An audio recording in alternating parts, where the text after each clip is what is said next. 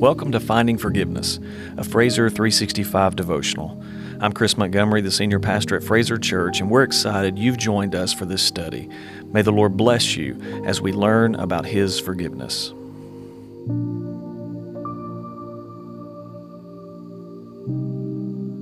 This is day nine of Finding Forgiveness.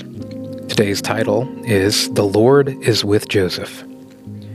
Psalm 23, verse 4 says, even though I walk through the valley of the shadow of death, I will fear no evil, for you are with me. Your rod and your staff, they comfort me. Psalm 46, verses 7 and 11 say, The Lord of hosts is with us. The God of Jacob is our fortress. Our text today is from Genesis 39, verses 1 through 6. Now, Joseph had been brought down to Egypt, and Potiphar, an officer of Pharaoh, the captain of the guard, an Egyptian, had bought him from the Ishmaelites who had brought him down there. The Lord was with Joseph, and he became a successful man, and he was in the house of his Egyptian master. His master saw that the Lord was with him, and the Lord caused all that he did to succeed in his hands. So Joseph found favor in his sight, and attended him, and he made him overseer of his house, and put him in charge of all that he had. From the time that he made him overseer in his house, and over all that he had, the Lord blessed the Egyptian's house for Joseph's sake. The blessing of the Lord was on all that he had, in the house and field. So he left all that he had in Joseph's charge, and because of him, he had no concern about anything but the food he ate. Joseph finds himself in a strange land working for an officer of Pharaoh. This is an unbelievable change in environment. Joseph goes from being the favored son of Jacob with a coat of many colors living in the land of Canaan to a slave for Pharaoh's officer in the land of Egypt. The great news for Joseph is the God he serves is with him each step of the way. The key phrase in this section of Scripture is, The Lord was with Joseph. The key word in that phrase is the Hebrew word for Lord, Yahweh. This name for God is referred to as the Tetragrammaton because it is just four Hebrew letters Yod, He, Waw, He. The name Yahweh is the covenant name for our God. Some theologians have defined this name for God as He who brings into existence whatever exists. In other words, Everything we have is because God gave it to us. And the God who created the world that we live in is the God who never breaks his promises. He is a promise making, promise keeping God. This monumental name for God is best seen in Deuteronomy 7 9.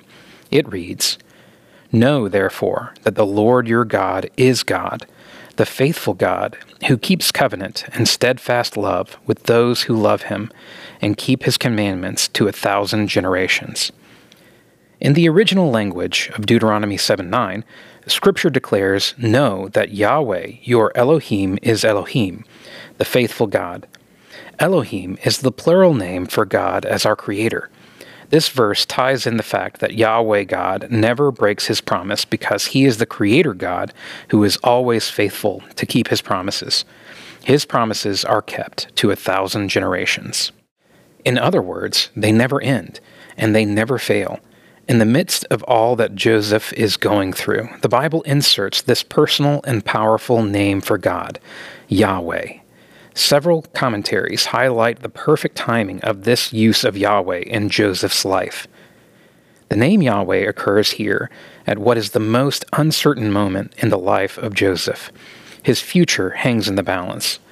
He is alone in Egypt, separated from family, vulnerable, with a cloud over his future. Or is he alone?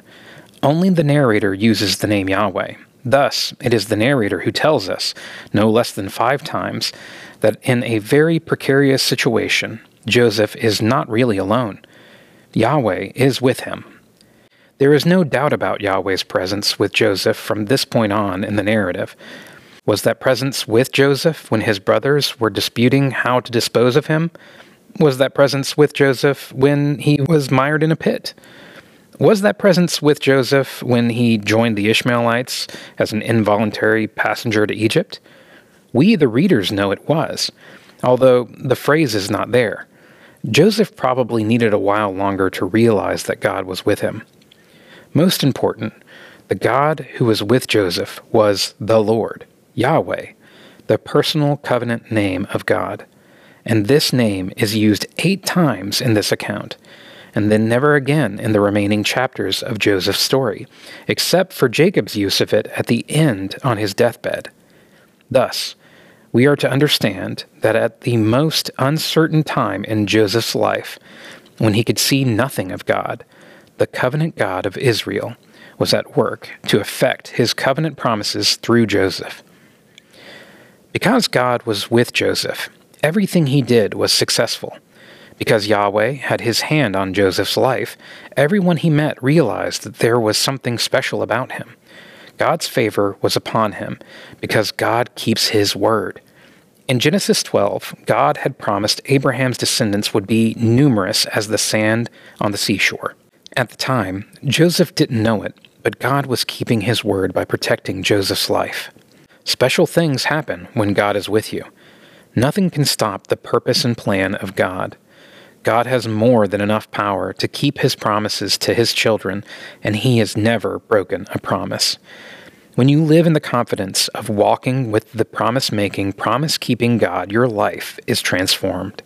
In fact, the most powerful times in your life are the times when you know that God is with you. When you are confident that the Lord is with you, it frees you up from worry and anxiety. You know it is His presence with you and His power working through you that gives you all you need to face life's circumstances. This confidence in God's presence shows up all throughout Scripture. It's what gave Paul the conviction to say in Galatians 2:20, "I have been crucified with Christ. It is no longer I who live, but Christ who lives in me. And the life I now live in the flesh, I live by faith in the Son of God, who loved me and gave himself for me." It's also what gave Peter the assurance to say in 1 Peter 1 6 through 9, in this you rejoice, though now, for a little while, if necessary, you have been grieved by various trials, so that the tested genuineness of your faith, more precious than gold that perishes though it is tested by fire, may be found to result in praise and glory and honor at the revelation of Jesus Christ. Though you have not seen him, you love him. Though you do not now see him, you believe in him and rejoice with the joy that is inexpressible and filled with glory, obtaining the outcome of your faith, the salvation of your souls. Consider these questions. Fill in the blank with your name.